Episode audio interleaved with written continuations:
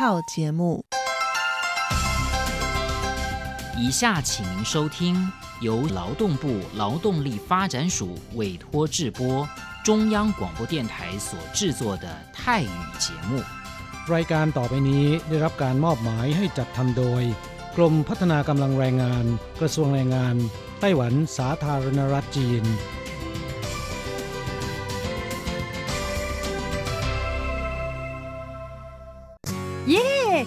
ลิกงานแล้ว พวกเราไปคาราโอเกะกันเถอะ ฉันมีธุระ เธอไปกันเถอะ เอ๊ะนานที่ปีหนจะนัดไปร้องเพลงกัน หรือว่าเธอมีนัดกับชายหนุ่มจ้าใช่ก็ดีนะสิ ฉันจะไปทำงานหาเงินต่างหาก จริงเหรอ เลิกงานแล้วยังไปหาเงินได้อีกทำไมดีจัง ไปทำที่ไหนอะจริงสิ แถวนี้มีโรงงานหนึ่งช่วงนี้ต้องการคนงานชั่วคราว ช่วงวันหยุดฉันก็ไปทำงานพิเศษที่นั่นจะได้หาเงินเพิ่มขึ้นอีกหน่อย อยากจะซื้อคอมพิวเตอร์ให้ลูกชายที่เมืองไทยลำไพไม่ได้นะ กฎหมายไต้หวันกำหนดไว้ว่า พวกเราจะต้องทำงานให้เท่าแก่ที่ยื่นขออนุญาตนำเราเข้ามาทำงานในไต้หวันเท่านั้น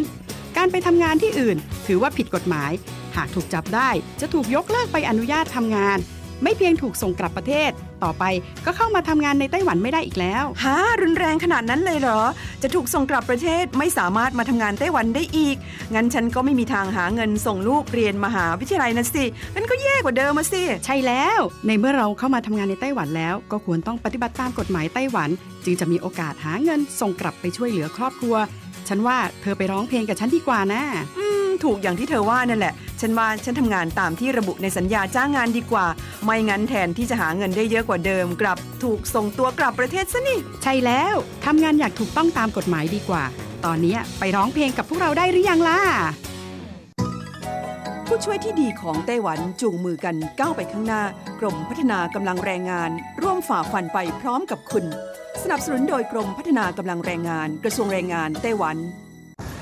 วันดี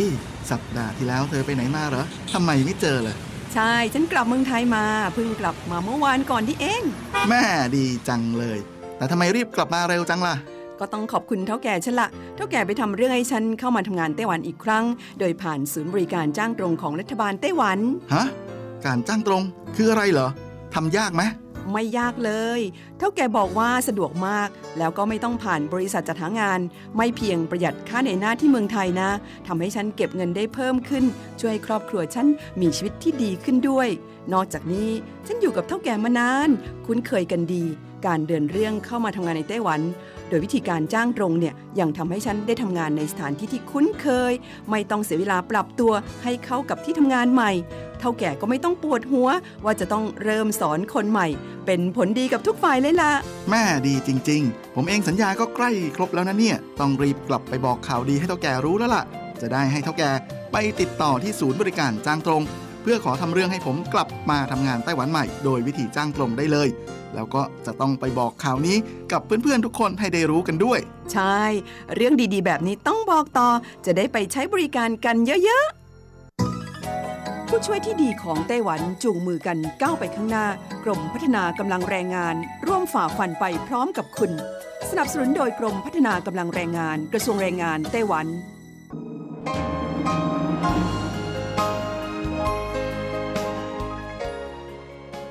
กลับมาฟังขณะนี้ท่านกำลังอยู่กับรายการภาคภาษาไทย Radio Taiwan International หรือ RTI ออกกระจายเสียงจากกรุงไทเปไต้หวันสาธารณรัฐจีน เป็นประจำทุกวันนะครับ นอกจากรับฟังทางเครื่องรับวิทยุได้แล้ว ยังสามารถรับฟังรายการผ่านระบบออนไลน์ได้ที่ thai.rti.org.tw หรือที่ RTI Fanpage นะครับ ขอเชิญติดตามรับฟังรายการของเราได้ ตั้งแต่บัดนี้เป็นต้นไป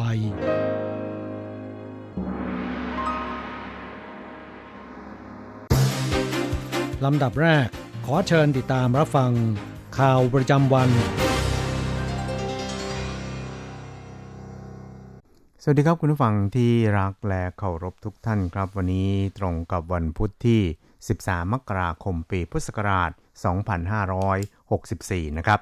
สำหรับข่าวประจำวันจาก RTI ในวันนี้ก็มีผมกฤษณัยสายประพาสเป็นผู้รายงานครับ เรามาเริ่มต้นกันที่ข่าวคราวเกี่ยวกับกระทรวงการต่างประเทศของสหรัฐนะครับ ได้ออกแถลงข่าวเมื่อวานนี้นะครับ ระบุว่า เพื่อให้การถ่ายโอนอำนาจระหว่างรัฐบาลเก่ากับรัฐบาลใหม่ ที่กำลังจะมีขึ้นในสัปดาห์หน้าเป็นไปโดยราบรื่นนะครับ จึงยกเลิกกำหนดการเยือนต่างประเทศทั้งหมด ของเจ้าหน้าที่รัฐบาลสหรัฐ ซึ่งรวมถึงในปอมเปโอ รัฐมนตรีต่างประเทศ โดยเฉพาะอย่างยิ่งนางเคลลี่คลาฟเอกอัครราชทูตสหรัฐประจำสหประชาชาติ ที่เดิมมีกำหนดการเยือนไต้หวัน ระหว่างวันที่ 13-15 มกราคมนี้นั้น ก็ถูกยกเลิกไปด้วยครับ ทั้งนี้นายจางตุนหานโฆษกทำเนียบประธานาธิบดีของไต้หวันสาธารณจีนก็บอกว่าเคารพต่อการตัดสินใจของฝ่ายสหรัฐแต่ก็รู้สึกเสียดาย ที่นางเคลลี่คลาฟไม่อาจเยือนไต้หวันตามกำหนดการอย่างนี้ก็ดีนะครับ ก็ยินดีต้อนรับนางเคลลี่คลาฟเยือนไต้หวันในโอกาสที่เหมาะสมต่อไปครับทางด้านกระทรวงการต่างประเทศไต้หวันนั้นก็แสดงความเสียดายต่อกรณีดังกล่าว แต่ก็ยินดีต้อนรับการเยือนไต้หวันในโอกาสที่เหมาะสมต่อไปเช่นเดียวกันครับ อย่างไรก็ดีนะครับ หลังจากที่นายไมค์ปอมเปโอ ได้ลงนามประกาศยกเลิกข้อจำกัดการติดต่อกับทางการไต้หวันเมื่อ 2 วันก่อนนะครับ เอกอัครราชทูตสหรัฐประจำประเทศเนเธอร์แลนด์นั้นก็ได้การต้อนรับนางเฉินซินซิน ผู้แทนไต้หวันประจำเนเธอร์แลนด์ เข้าพบณสถานเอกอัครราชทูตสหรัฐประจำประเทศเนเธอร์แลนด์เพื่อปรึกษาหารือเกี่ยวกับการติดต่อแลกเปลี่ยนระหว่างไต้หวันกับสหรัฐนะครับ อีกข่าวหนึ่งครับเราไปดูเกี่ยวกับนายอูเจิ้งจงนะครับรัฐมนตรีว่าการกระทรวงเทคโนโลยีของไต้หวันสาธารณรัฐจีน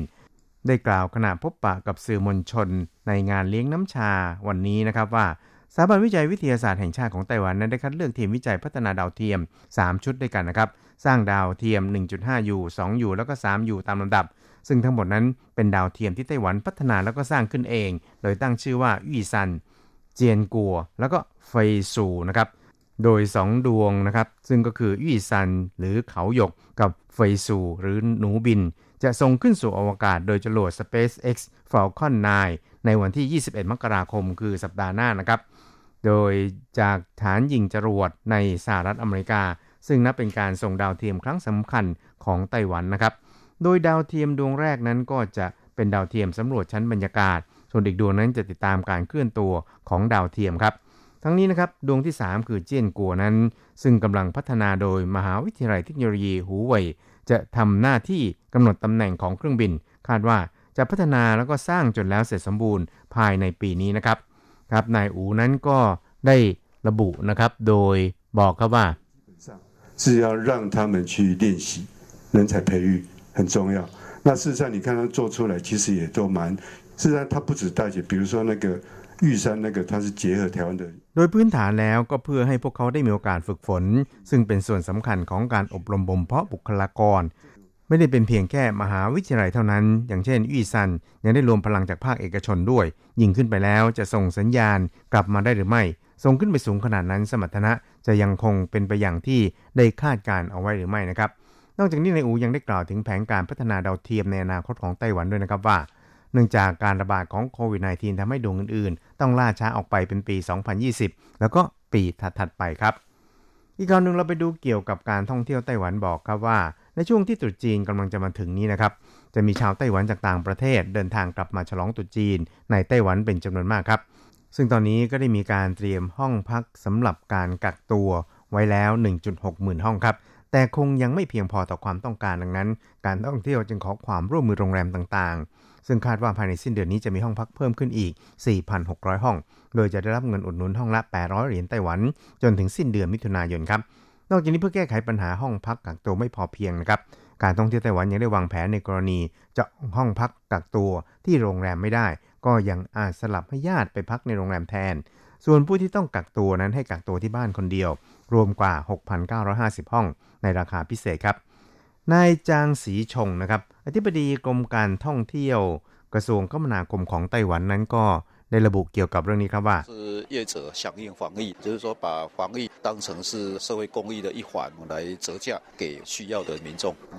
ส่วนนี้นั้นก็เป็นส่วนที่ผู้ประกอบการให้ความร่วมมือนะครับ ซึ่งก็คือให้ญาติของผู้ที่ต้องกักตัวไปพักโรงแรมแทน โดยให้ราคาพิเศษ รัฐบาลไม่มีเงินช่วยเหลือใดๆ อาจจะลดมากถึง 70-80%ราคาประมาณห้องละพันห้า 2,000 หรือว่าประมาณ 3,000 เหรียญไต้หวันเท่านั้นครับนอกจากนี้นะครับในช่วงระหว่างวันที่ 14 มกราคม ถึง 11 กุมภาพันธ์นั้นยังมีโครงการเช่าห้องระยะสั้น โดยรัฐบาลเป็นผู้เช่า แล้วให้ผู้ที่ต้องกักตัวเช่าต่อในอัตราค่าเช่าตามท้องตลาดนะครับรวมอีกกว่า 20,000 ห้องทำให้ช่วงก่อนตรุษจีนนั้นจะมีห้องพักสำหรับการกักตัวทั้งสิ้นถึง 30,000 ห้องทีเดียวครับ อีกข่าวหนึ่งเรามาดูเกี่ยวกับสำนักงานตรวจคนเข้าเมือง หรือสอตมไต้หวันได้ประกาศในวันนี้ครับว่า เนื่องจากสถานการณ์การระบาดของโควิด -19 ที่ยังคงคุกรุ่นไปทั่วโลกครับ ก็ทำให้ชาวต่างชาติที่เดินทางมาไต้หวันตั้งแต่ก่อนวันที่ 21 มีนาคมปีที่แล้ว และวีซ่ายังไม่หมดอายุนั้น จะรับการต่อวีซ่าโดยอัตโนมัติอีกครั้งเป็นครั้งที่ 7 โดยขยายเวลาออกไปอีก 30 วันครับสตมไต้หวันระบุนะครับว่าชาวต่างชาติที่พำนักในไต้หวันเกินกว่า 180 วัน ก่อนหน้านี้ได้รับการต่ออายุวีซ่าไปแล้ว 6 ครั้งนะครับ ครั้งละ 30 วัน ส่วนคราวนี้ก็จะเป็นการต่ออายุวีซ่าเป็นครั้งที่ 7 ครับ อีกข่าวหนึ่งเราไปดูเกี่ยวกับศูนย์บัญชาการควบคุมโรคระบาดไต้หวันได้ประกาศในวันนี้เกี่ยวกับสถานการณ์การระบาดของโควิด -19 ในไต้หวันว่า มีผู้ติดเชื้อรายใหม่เพิ่มขึ้น 4 รายครับ มาจากต่างประเทศทั้งหมด ยอดสะสมรวม 842 ราย ตายสะสมยังเท่าเดิมคือ 7 ศพนะครับ แล้วก็รักษาหายแล้วเพิ่มเป็น 731 รายครับ และก็ดีครับที่น่าวิตกก็คือไต้หวันนั้นพบผู้ติดเชื้อกลายพันธุ์แอฟริกาใต้รายแรก ซึ่งเป็นผู้ถือสัญชาติเอสวาตินีเดินทางมาจากแอฟริกาใต้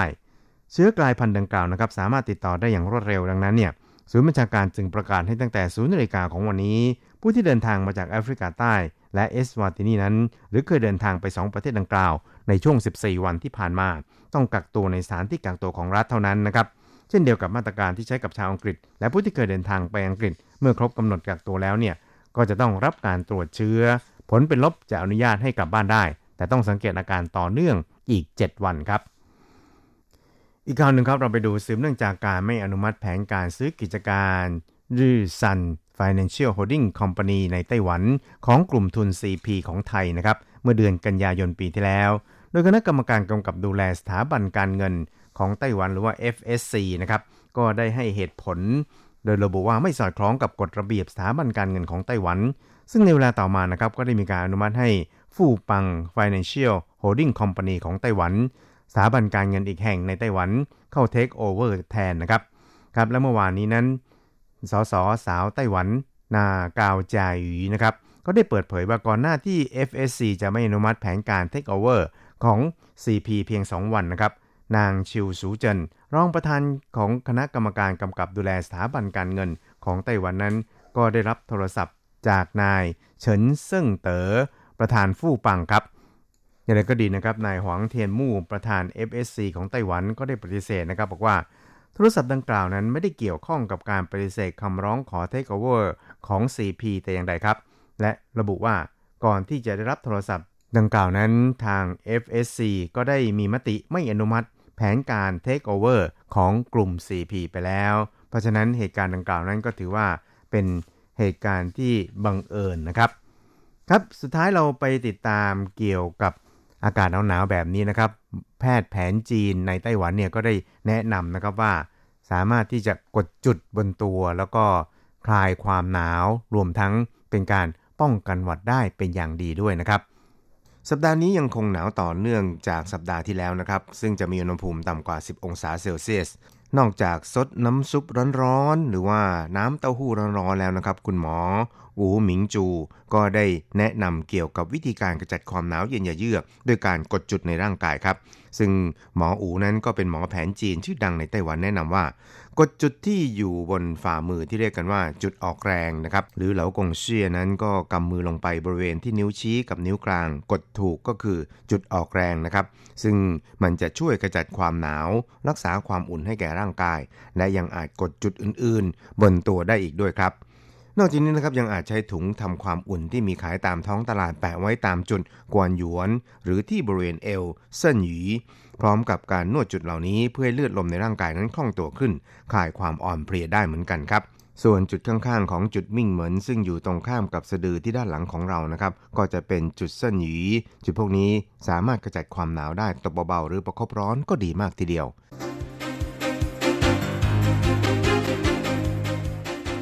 ต่อไปขอเชิญฟังข่าวต่างประเทศและข่าวจากเมืองไทยค่ะ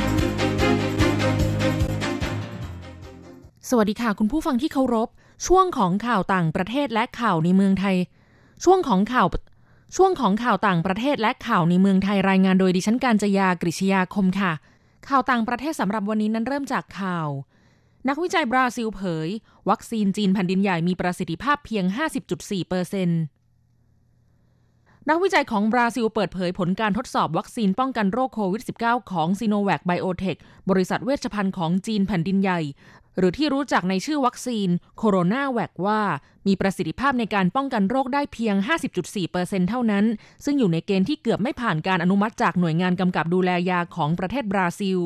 นับเป็นเรื่องผิดหวังครั้งใหญ่ของบราซิล ซึ่งเป็นประเทศที่มียอดผู้เสียชีวิตจากโรคโควิด -19 สูงเป็นอันดับสองของโลกรองจากสหรัฐอเมริกา โดยวัคซีนของซิโนแวคเป็นหนึ่งในวัคซีนหลักสองขนาน ที่จะนำมาฉีดให้ประชาชนบราซิล ในสถานการณ์การระบาดของโรคโควิด -19 ระลอก 2 ในบราซิล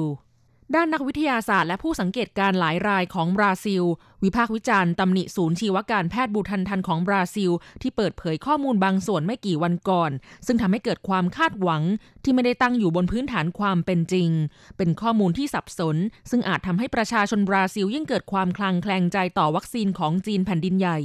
โดยประธานาธิบดีจาอีโบโซนารู ผู้นำบราซิลเคยวิพากษ์วิจารณ์ และตั้งข้อสงสัยเกี่ยวกับที่มาของวัคซีนดังกล่าว ก่อนหน้านี้นักวิจัยบราซิลเพิ่งประกาศผลการทดสอบวัคซีนของซีโนแวคเมื่อสัปดาห์ที่แล้วว่า มีประสิทธิภาพในการป้องกันโรคโควิด -19 ในผู้ป่วยติดเชื้อที่มีอาการไม่รุนแรงถึงรุนแรงได้สูงถึง 78%ซึ่งเป็นอัตราที่อยู่ในระดับน่าเชื่อถือ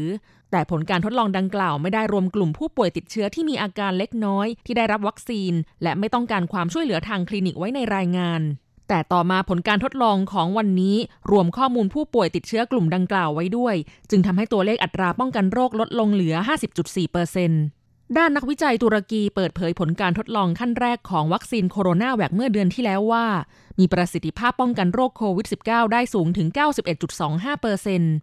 ส่วนทางการอินโดนีเซียอนุมัติการใช้วัคซีนดังกล่าวเป็นกรณีฉุกเฉิน เมื่อวันจันทร์ที่ 11 มกราคมที่ผ่านมา โดยอ้างข้อมูลเบื้องต้นว่า วัคซีนโคโรนาแวคมีประสิทธิภาพในการป้องกันโรคโควิด -19 ได้ 65เปอร์เซ็นต์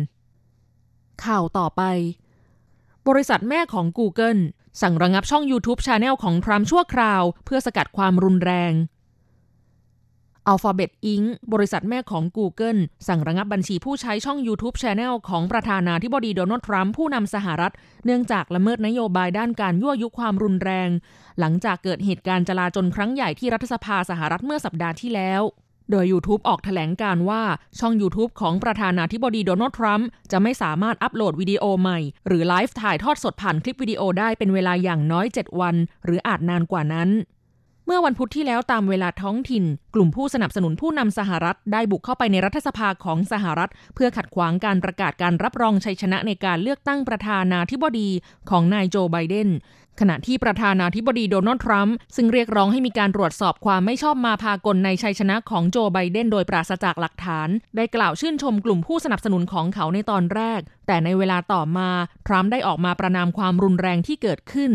เหตุการณ์จลาจลครั้งนี้ทำให้สมาชิกสภานิติบัญญัติของสหรัฐหลายคนต้องหนีออกจากรัฐสภา และมีผู้เสียชีวิต 5 คนในเหตุการณ์ ซึ่งในจำนวนนี้มีเจ้าหน้าที่ตำรวจรวมอยู่ด้วยหนึ่งนาย ต่อไปขอเชิญคุณผู้ฟังรับฟังข่าวในเมืองไทยค่ะ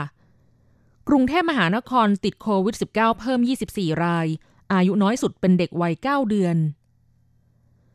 ศูนย์บริหารสถานการณ์การแพร่ระบาดของโรคติดเชื้อไวรัสโคโรนา 2019 หรือสอบครายงานจำนวนผู้ติดเชื้อไวรัสโควิด -19 ในพื้นที่กรุงเทพมหานคร ประจำวันที่ 13 มกราคม 2564 พบผู้ติดเชื้อรายใหม่ 24 ราย เป็นการติดเชื้อภายในประเทศ จากการไปสถานที่เสี่ยง มีอาชีพเสี่ยง หรือสัมผัสผู้ป่วยก่อนหน้านี้ผู้ติดเชื้อทั้งหมดประกอบด้วยเพศชาย 12 ราย มีอายุตั้งแต่ 9 เดือนถึง 69 ปี เพศหญิง 12 ราย มีอายุตั้งแต่ 27 ปีถึง 79 ปี สัญชาติไทย 22 ราย ญี่ปุ่น 1 ราย และเมียนมา 1 ราย มีอาการ 17 ราย ไม่มีอาการ 7 รายทำให้มีผู้ติดเชื้อสะสมในพื้นที่กรุงเทพมหานคร ระหว่างวันที่ 18 ธันวาคม 2563 ถึง 13 มกราคม 2564 รวม 512 ราย สูงเป็นอันดับ 4 ของประเทศ รองจากอันดับ 1 จังหวัดสมุทรสาคร 3,391 ราย อันดับ 2 ชนบุรี 620 ราย และอันดับ 3 ระยอง 541 ราย ต่อไปเป็นอัตราแลกเปลี่ยนประจำวันพุธที่ 13 มกราคม พุทธศักราช 2564 อ้างอิงจากธนาคารกรุงเทพสาขาไทเป โอนเงิน 10,000 บาทใช้เงินเหรียญไต้หวัน 9,540 เหรียญ แลกซื้อเงินสด 10,000 บาทใช้เงินเหรียญไต้หวัน 9,890 เหรียญ 1 ดอลลาร์สหรัฐใช้เงินเหรียญไต้หวัน 28.21 เหรียญแลกซื้อค่ะ คุณผู้ฟังคะนั่นเป็นช่วงของข่าวต่างประเทศและข่าวในเมืองไทย รายงานโดยดิฉันกัญจยากริชยาคมค่ะ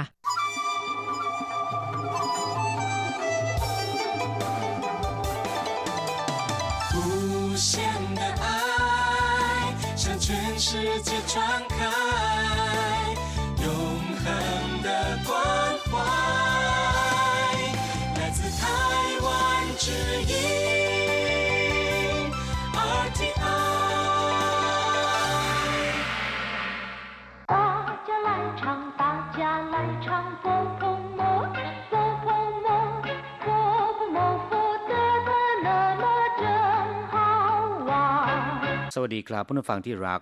พบกันในวันนี้เราจะมาเรียนวิทยาลัยภาษาจีนทางอากาศภาคเรียนที่สองบทที่11ของแบบเรียนชั้นกลาง เตี้ยนยิง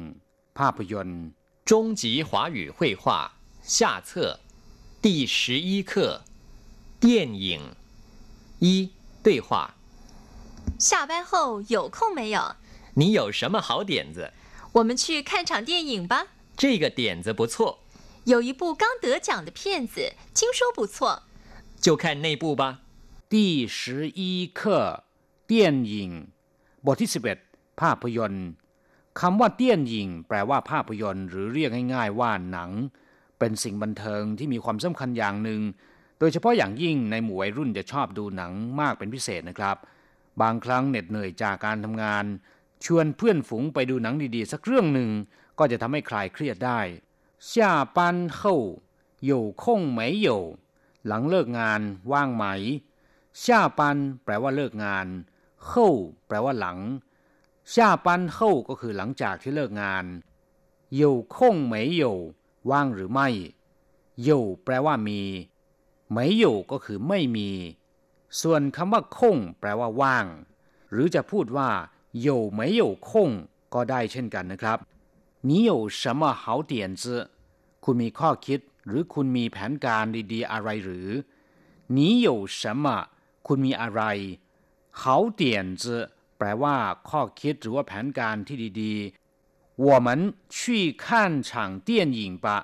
เราไปดูหนังกันสักรอบเถิด我们แปลว่าพวกเรา去แปลว่าไปขั้นแปลว่าดู แปลว่าชม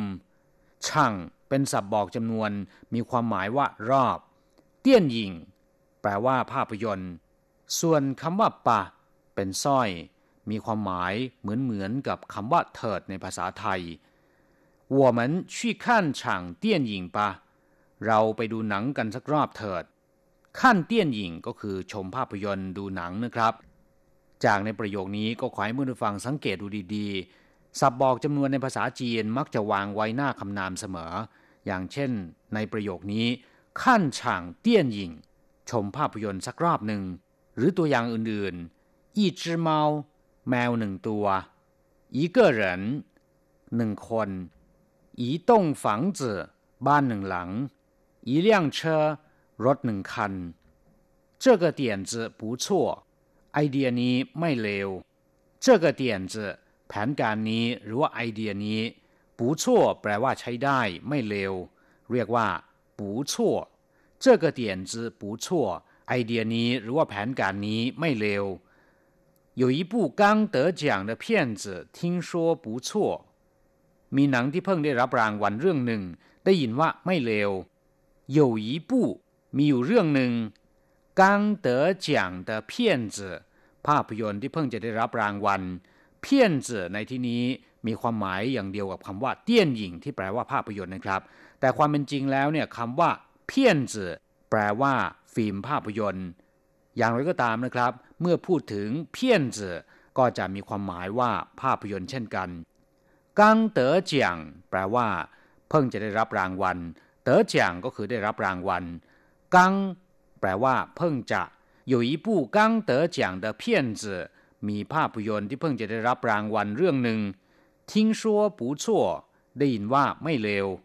ทิ้งชัวแปลว่า ได้ยินว่า ทิ้งแปลว่า ได้ยินชัวแปลว่าพูด ได้ยินเขาพูดว่า ทิ้งชัวปูชั่วไม่เลว ใช้ได้จิ้วขั้นในปูป่างั้นก็ไปดูเรื่องนั้นเถิดจิ้วขั้นในปูป่าถ้าอย่างนั้นก็ดูเรื่องนี้เลย กลับมาฟังหลังจากที่ทราบความหมายของคำสนทนาในบทนี้ผ่านไปแล้วนะครับ ต่อไปขอให้พลิกไปที่หน้า 48 ของแบบเรียน เราจะไปเรียนรู้คำศัพท์ใหม่ๆ ในบทเรียนนี้ ศัพท์คำที่หนึ่งปู้ศัพท์คำนี้มีความหมายได้หลายอย่าง อย่างเช่น แปลว่าส่วน หรือภาค แปลว่ากระทรวง หรือว่าหน่วย ซึ่งเป็นที่ตั้งของกองบัญชาการทหาร นอกจากนี้ยังเป็นศัพท์บอกจำนวนได้อีกด้วย แต่คำว่าปู้ในบทนี้นะครับทำหน้าที่เป็นศัพท์บอกจำนวน ซึ่งโดยมากจะใช้กับหนังสือเล่มใหญ่ หรือหนังสือที่เป็นชุด ภาพยนตร์หรือว่าเครื่องจักร เครื่องยนต์เป็นต้น อย่างเช่นว่าอีปู้จื่อเตียน พจนานุกรมหรือ Dictionary หนึ่งเล่มหรือหนึ่งชุดเหลี่ยงปู้ไหวกัวเพียน ภาพยนตร์ต่างประเทศสองเรื่องซานปู้จี้ชี่ เครื่องจักรสามเครื่อง นอกจากนี้คำว่าปู้ยังมีความหมายว่ากระทรวงหรือว่าภาคก็ได้ อย่างเช่นว่าในเจิ้งปู้กระทรวงมหาดไทย ไหวเจ้าปู้กระทรวงการต่างประเทศ เป่ยปู้ภาคเหนือ หนานปู้ภาคใต้ จงปู้ภาคกลาง ตงปู้ภาคตะวันออก ซีปู้ภาคตะวันตก ศัพท์คำที่สองฉัง เป็นศัพท์บอกจำนวนเช่นกัน ใช้กับกิจกรรมด้านพละศึกษาหรือว่าทางด้านความบันเทิงนะครับ อย่างเช่นว่า อี้ฉางจูเฉียวไส้การแข่งขันฟุตบอลหนึ่งรอบหรือว่าหนึ่งแมตช์ 我今天看了一场戏วันนี้ผมดูอุปรากรแล้วหนึ่งรอบ ศัพท์คำต่อไป เยียน แปลว่าแสดง แปลว่าสาธิตนะครับ อย่างเช่นว่า เยียนชี่แสดงละคร หรือแสดงภาพยนตร์ เยียนหยวนแปลว่านักแสดง เยียนจางแปลว่ากล่าวสุนทรพจน์หรือว่ากล่าวปราศัย ศัพท์คำต่อไป เตียนเจแปลว่าแผนการ ข้อคิด ความคิดหรือว่าไอเดียก็ได้坏点子ก็คือแผนการหรือข้อคิดที่ไม่ดีนะครับ很棒的点子แปลว่าแผนการหรือข้อคิดที่ยอดเยี่ยมมาก ศัพท์คำต่อไปเตี้ยนหยิงแปลว่าหนัง ภาพยนตร์ หรือจะเรียกว่า เพี้ยนสั้นๆคำเดียว หรือเพี้ยนจื่อที่แปลว่าฟิล์มภาพยนตร์ก็ได้นะครับ ก็มีความหมายว่าภาพยนตร์เช่นกัน เช่นซีหยางเพี้ยนหนังฝรั่ง ภาพยนตร์ตะวันตก กงฟูเพี้ยน หนังประเภทกังฟูขงปู้เพี้ยน หนังประเภทสยดสยองระทึกใจ ไอ้ฉิงเพี้ยน หนังประเภทความรักหวานซึ้งต้งโจ้เพี้ยน หนังบูหรือว่าหนังแอคชั่น เรียกว่าต้งโจ้เพี้ยน ศัพท์คำต่อไปกังฉายแปลว่าเมื่อสักครู่นี้ เมื่อตะกี้นี้ หรือแปลว่าเพิ่งจะ เช่น我刚才吃过饭ผมเพิ่งจะรับประทานอาหารเมื่อสักครู่นี้ ศัพท์คำต่อไป 得奖แปลว่าได้รับรางวัลคำว่า 得มาจากคำว่า 得到นะครับ แปลว่าได้รับ ส่วนคำว่าเจางแปลว่ารางวัล หรือให้รางวัล ปูนบำเหน็จสรรเสริญหรือยกย่องก็ได้ อย่างเช่นว่าเจางจินก็คือเงินรางวัลเจางผิงของรางวัลเจางจ้วงใบประกาศเกียรติคุณ เต๋อเจางแปลว่าได้รับรางวัลศัพท์คำต่อไป เจิ้นสือแปลว่า จริง แท้จริง หรือว่าเป็นจริง อย่างเช่นว่าเจิ้นสือชิงขวางสภาพที่เป็นจริง สภาพที่แท้จริงเจิ้นสือกู้ชื่อแปลว่าเรื่องราวที่เป็นจริงคำว่ากู้ชื่อนะครับ แปลว่า นิทาน นิยาย หรือเรื่องราวที่เกิดขึ้นผ่านมานานแล้วคำว่ากู้คำเดียว แปลว่า เดิม เก่าแก่ เช่น กู้เชียง แปลว่า บ้านเกิด กู้กงก็คือพระราชวังเดิม ที่ไทเปมีสถานที่ท่องเที่ยวที่น่าสนใจจุดหนึ่งเรียกว่า กู้กงปัววู่เยี่ยนคำว่าปัววู่เยี่ยนก็คือพิพิธภัณฑ์ กู้กงปัววู่เยี่ยนก็คือพิพิธภัณฑ์พระราชวัง แต่ถ้าเป็นกู้ยี่จะแปลว่าตั้งใจหรือโดยเจตนา อย่างเช่นถ้ากู้ยี่ตาหัวเขาตีผมโดยเจตนา ศัพท์คำสุดท้ายนะครับ เจ้ามั่วแปลว่าสุดสัปดาห์ หรือว่าปลายสัปดาห์ ครับมาฟังเราจะกลับมาพบกันใหม่ในบทเรียนหน้า สวัสดีครับ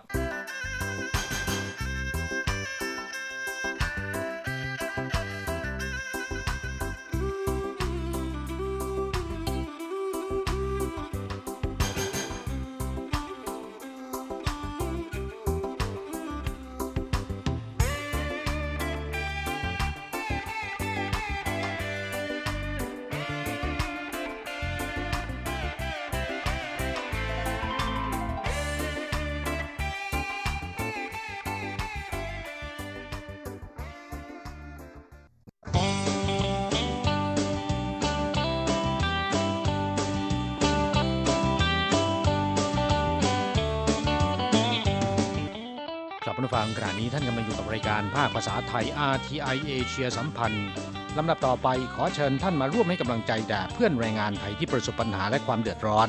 ในช่วงไขปัญหาแรงงาน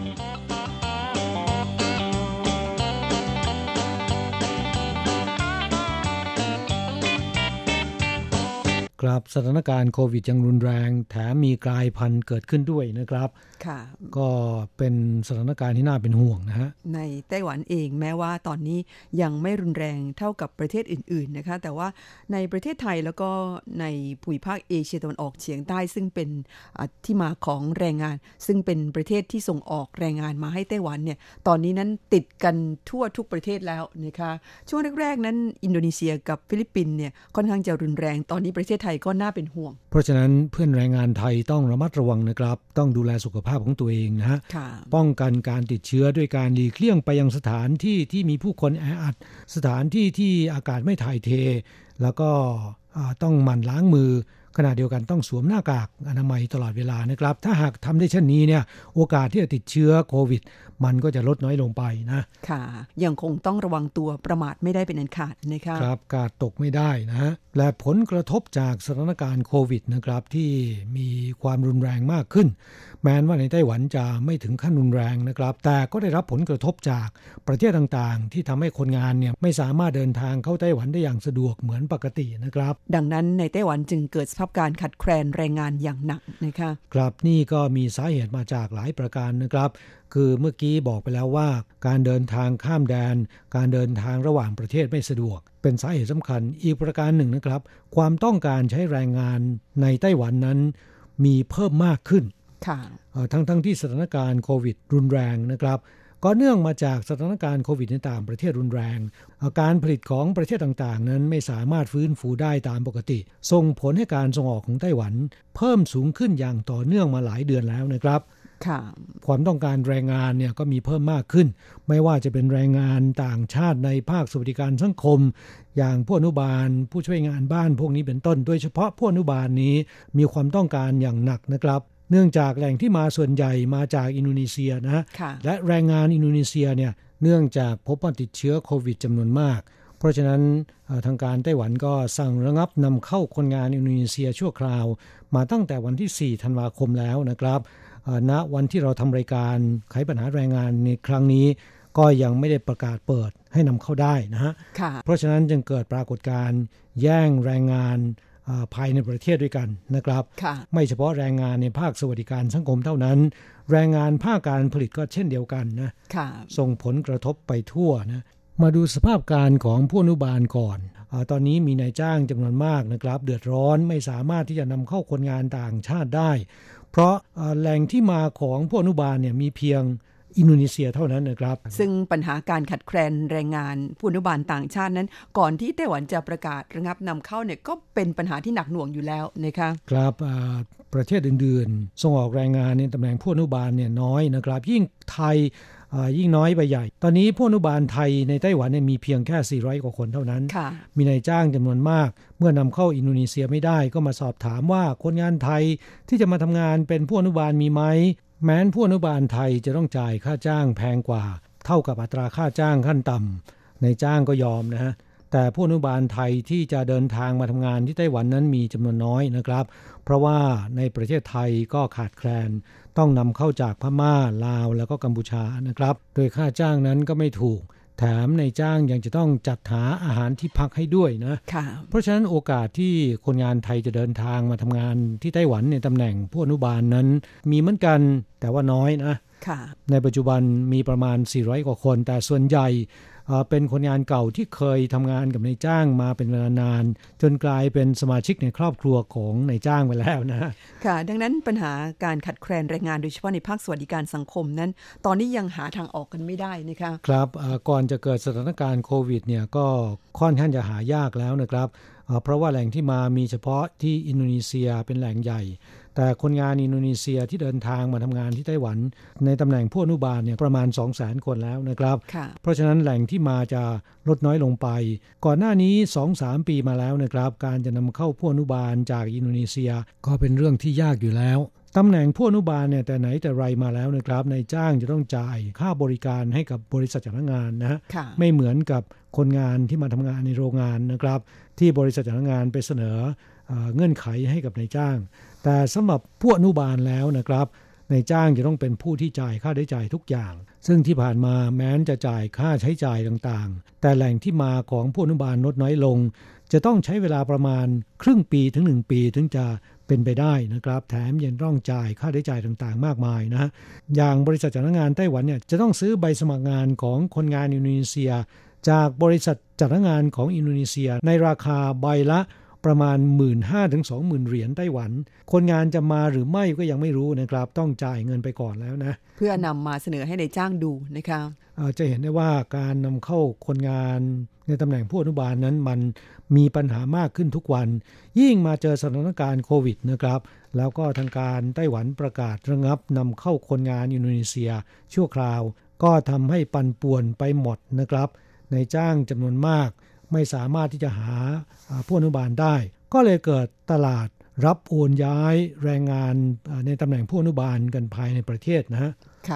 มีบริษัทจ้างงานที่ดำเนินการในด้านนี้โดยเฉพาะ เพราะว่าการโอนย้ายจะง่ายกว่านำเข้านะพูดง่ายๆก็คือตอนนี้แรงงานอินโดนีเซียที่เคยทำงานกับนายจ้างรายเดิม แต่คนที่ดูแลเนี่ยเกิดเสียชีวิตไป ก็จะสามารถย้ายไปทำงานกับนายจ้างรายอื่นได้ การย้ายไปทำงานกับนายจ้างรายอื่นนี่แหละช่วงนี้เขาแย่งกันมากใช่ไหมคะถูกต้องครับถึงขั้นต้องจ่ายเงินซื้อกันเลยทีเดียวนะฮะระหว่างบริษัทจ้างงานกับบริษัทจ้างงานนะเพราะ บริษัทจ้างงานที่ดูแลเนี่ยเขาก็ต้องกักผู้อนุบาลของตนไว้ให้กับลูกค้าของตัวเอง หากบริษัทจ้างงานรายอื่นต้องการจะขอรับโอนย้ายเนี่ยมันก็จะต้องใช้วิธีซื้อกันนะฮะ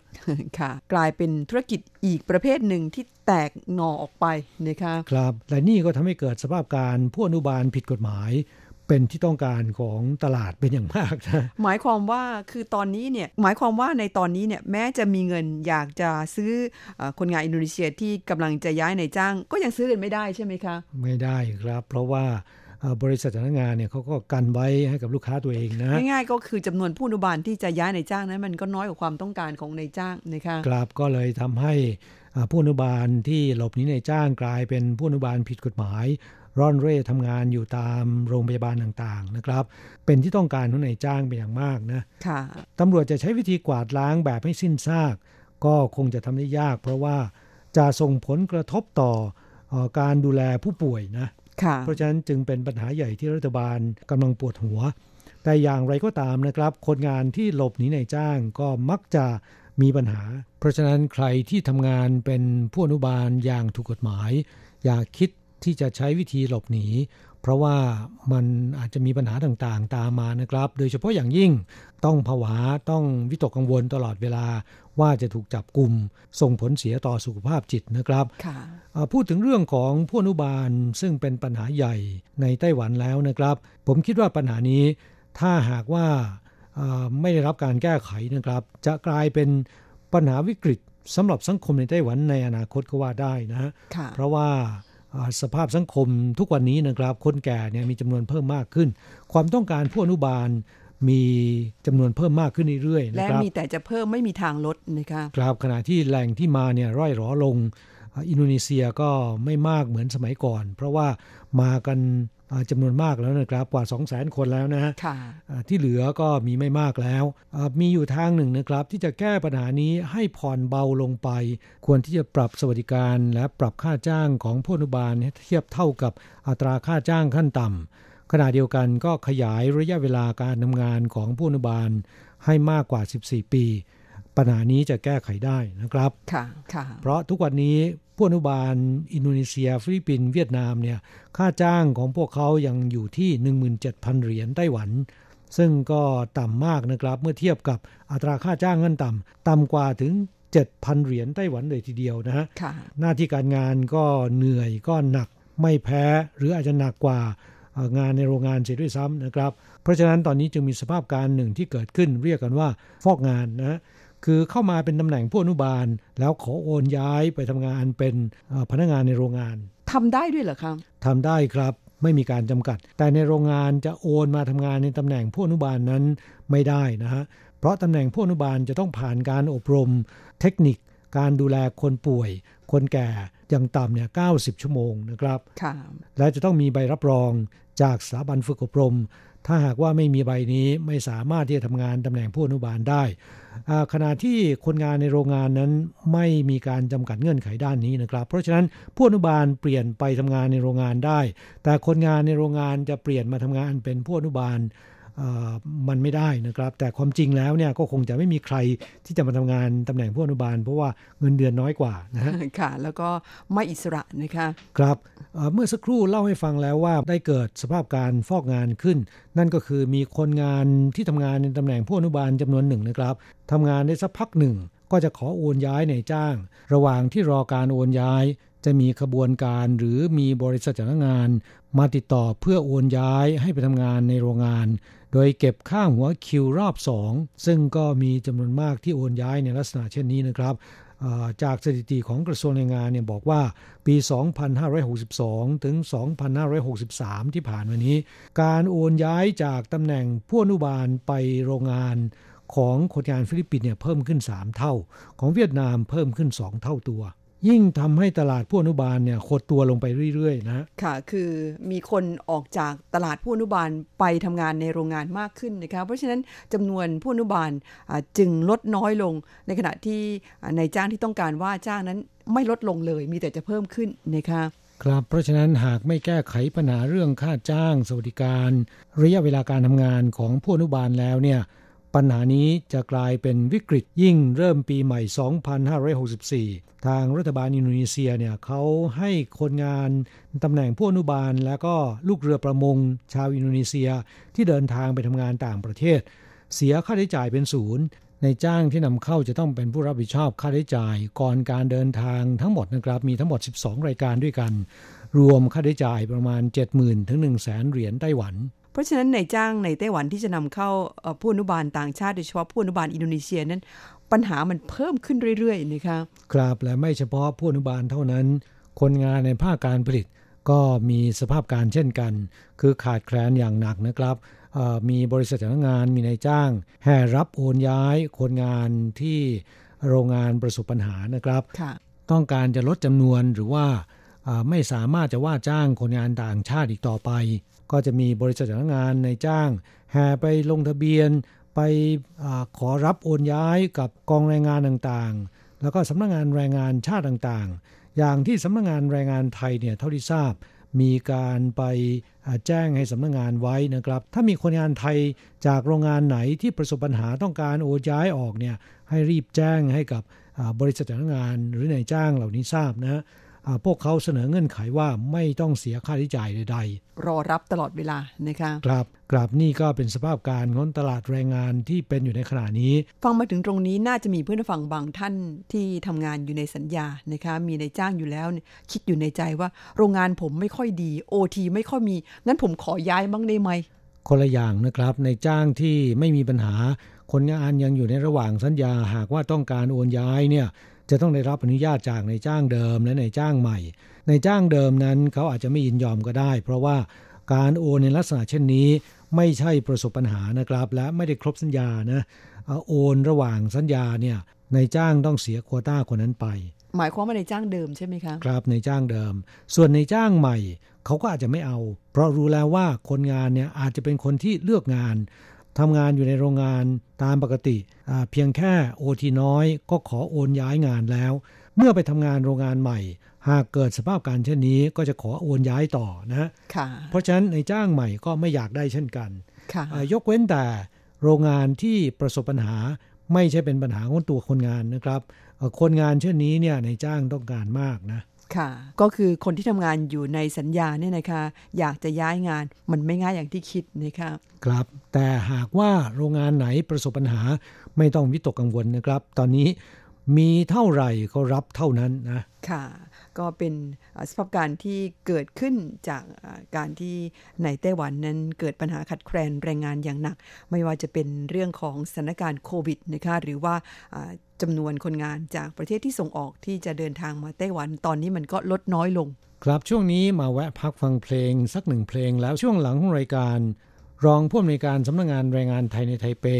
ท่านรองวรสุดาสรทัศน์ซึ่งรักษาการตำแหน่งผู้อำนวยการสำนักงงานแรงงานไทย ท่านจะมาพูดคุยและให้กำลังใจกับเพื่อนแรงงานไทยนะครับ ค่ะ แต่ว่าช่วงนี้เรามาฟังเพลงกันก่อน สวัสดีปีใหม่ของเบิร์ดธงชัยเมกอินไตค่ะ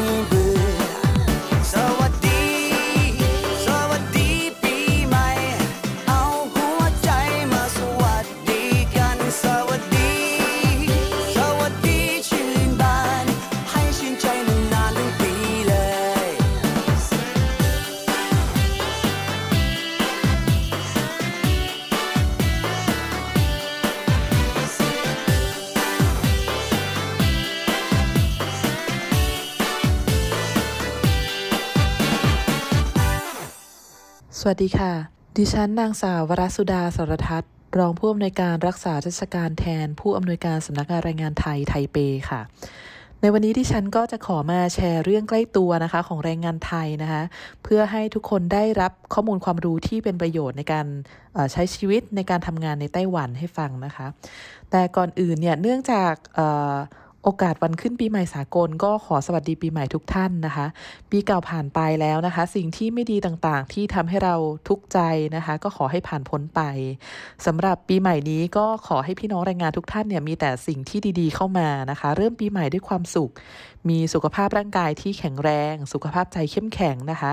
ขยันหมั่นเพียรตั้งใจทำงาน แล้วก็สามารถเก็บเงินทองได้ตามที่มุ่งหวังทุกประการค่ะ พูดถึงเรื่องสุขภาพก่อนดีกว่านะคะสำหรับสุขภาพของแรงงานไทยเนี่ยก็เป็นปัญหาใหญ่ที่ทางสำนักงานแรงงานไทยเนี่ยอยากจะให้ทุกคนหันมาใส่ใจดูแลนะคะ แล้วก็คาดว่าทุกท่านเนี่ยน่าจะทราบดีอยู่แล้วนะคะ ถึงสถานการณ์โควิดในปัจจุบันนะคะว่าปัจจุบันทั่วโลกเนี่ยสถานการณ์การแพร่ระบาดของโรคโควิด ก็ยังคงน่าเป็นห่วงนะคะ แล้วก็ช่วงนี้ก็มีการระบาดซ้ำรอบ2ในหลาย ๆ ประเทศนะคะ ในส่วนของไต้หวันเองเนี่ยเขาก็มีมาตรการป้องกันแล้วก็ควบคุมโรคที่ค่อนข้างดีนะคะมีความรัดกุมเข้มงวด แล้วก็มีบทลงโทษที่จริงจังแต่ว่าแม้สถานการณ์ในไต้หวันเนี่ยจะดูว่ามีความปลอดภัยกว่าประเทศอื่นเนี่ยก็ขอให้แรงงานไทยเนี่ยอย่าได้ประมาทนะคะ เนื่องจากที่ผ่านมาเนี่ยทางการไต้หวันเองเขาก็พบว่ามีแรงงานชาติอื่นที่เดินทางเข้ามาทำงานในไต้หวันเนี่ยติดเชื้อโควิดนะคะโดยเฉพาะแรงงานจากที่ประเทศอินโดนีเซีย แล้วก็ฟิลิปปินส์นะคะซึ่งเราเองเนี่ยก็อาจจะมีโอกาสทำงานร่วมกับเพื่อนแรงงานชาติอื่น ๆ ในโรงงานเดียวกันเช่นกันนะคะดังนั้นก็ขอให้ทุกท่านเนี่ยรักษาตัวนะคะแล้วก็ให้ความร่วมมือนะคะในการปฏิบัติตามมาตรการป้องกันโรคนะคะทั้งของทางการไต้หวันเอง หรือว่าเป็นมาตรการป้องกันโรคของทางโรงงานเองด้วยนะคะ เพื่อเราจะได้ป้องกันแล้วก็คุ้มครองเราเนี่ยให้ปลอดภัยจากโรคภัย โดยที่เราก็สวมใส่หน้ากากอนามัยนะคะ แล้วก็ เว้นระยะห่างทางสังคมนะคะมันทำความสะอาดล้างมือสม่ำเสมอ แล้วก็หลีกเลี่ยงไปสถานที่แออัด หรือว่าอากาศไม่ถ่ายเท หรือว่าสถานที่ที่มีการรวมตัวของคนจำนวนมากนะคะ ยิ่งช่วงนี้เนี่ยก็หลายท่านอาจจะได้ข่าวมาแล้วนะคะ ว่าเชื้อโควิดมันจะมีการกลายพันธุ์นะคะ แล้วก็มีอัตราการติดเชื้อที่สูงขึ้นนะคะ ประกอบกับระหว่างนี้เนี่ยมันก็จะเป็นฤดูหนาวนะคะ แล้วก็อากาศหนาวในไต้หวันเนี่ย ก็จะมีทั้งความหนาวแล้วก็ความชื้นแฉะสูงนะคะทำให้เป็นโรคระบบทางเดินหายใจได้ง่ายนะคะ ปัจจุบันเนี่ยก็มีแรงงานไทยจำนวนไม่น้อยเลยทีเดียวนะคะ ที่ละเลยสุขภาพตัวเอง โดยเฉพาะอย่างบางคนเนี่ยมีโรคเรื้อรังโดยที่ไม่รู้ตัวนะคะ แล้วก็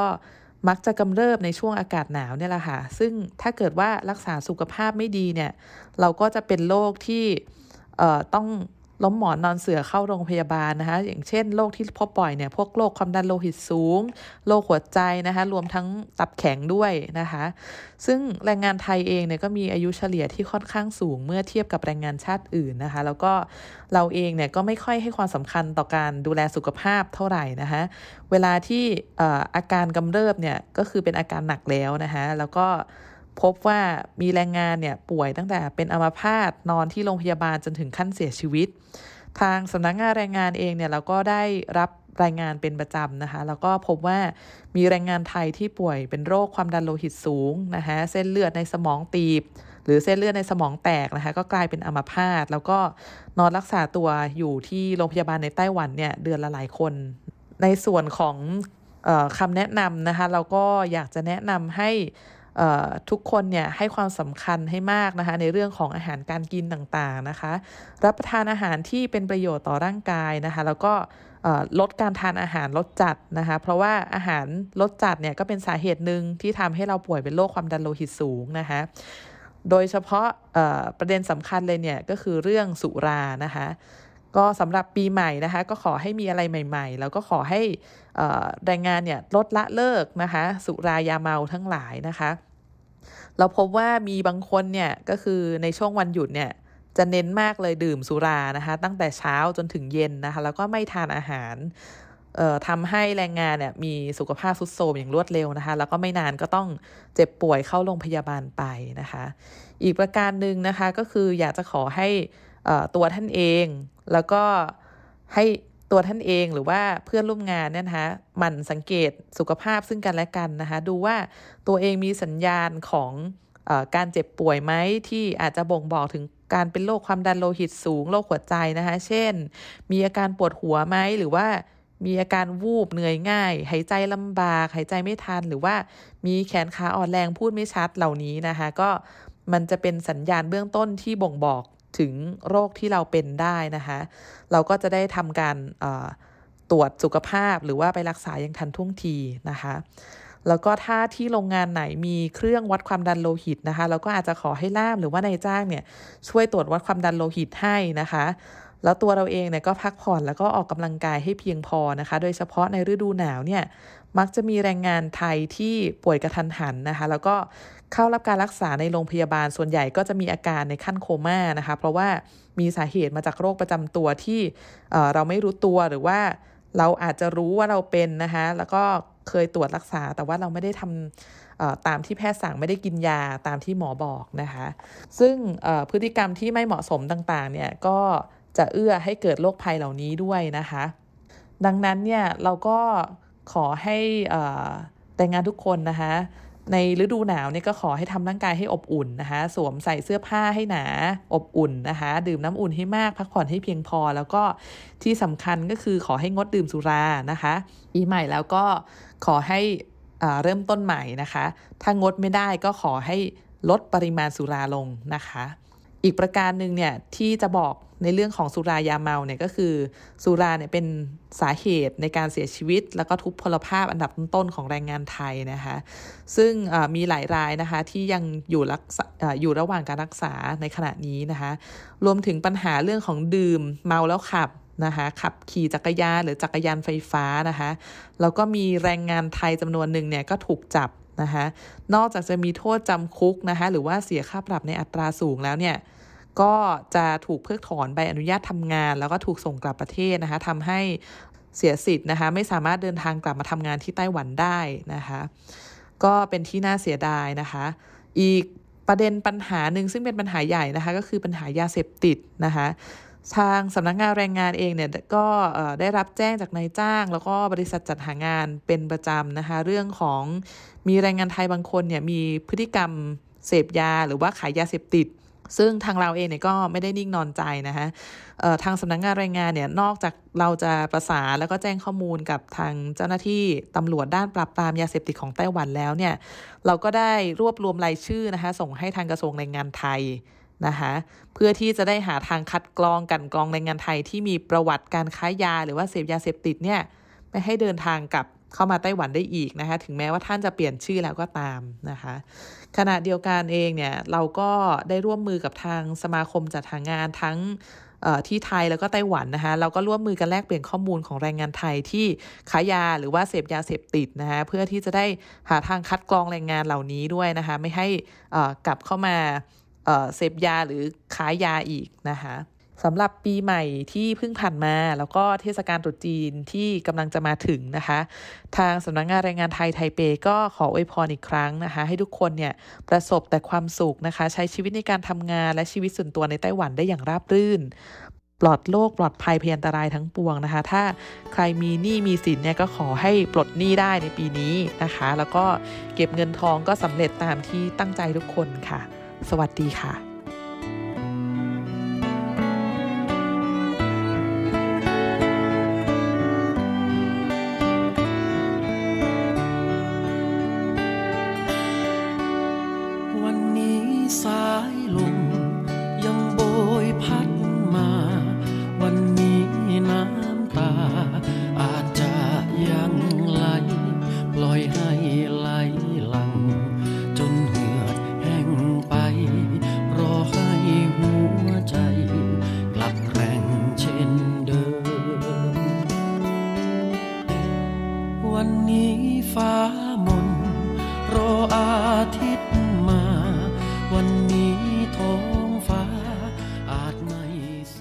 คะเวลาในรายการของเราวันนี้หมดลงซะแล้ว เราคงต้องอำลากันไปก่อน สัปดาห์หน้ากลับมาพบกันใหม่ค่ะสำหรับวันนี้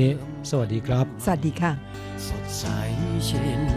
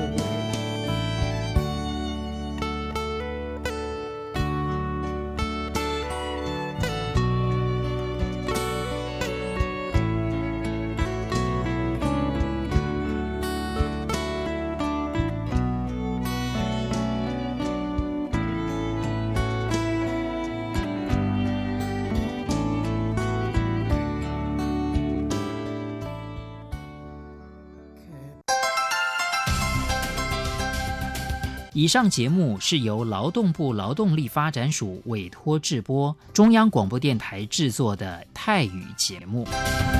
ที่ท่านรับฟังจบลงไปแล้วนั้นเป็นรายการที่ได้รับมอบหมายให้จัดทำโดย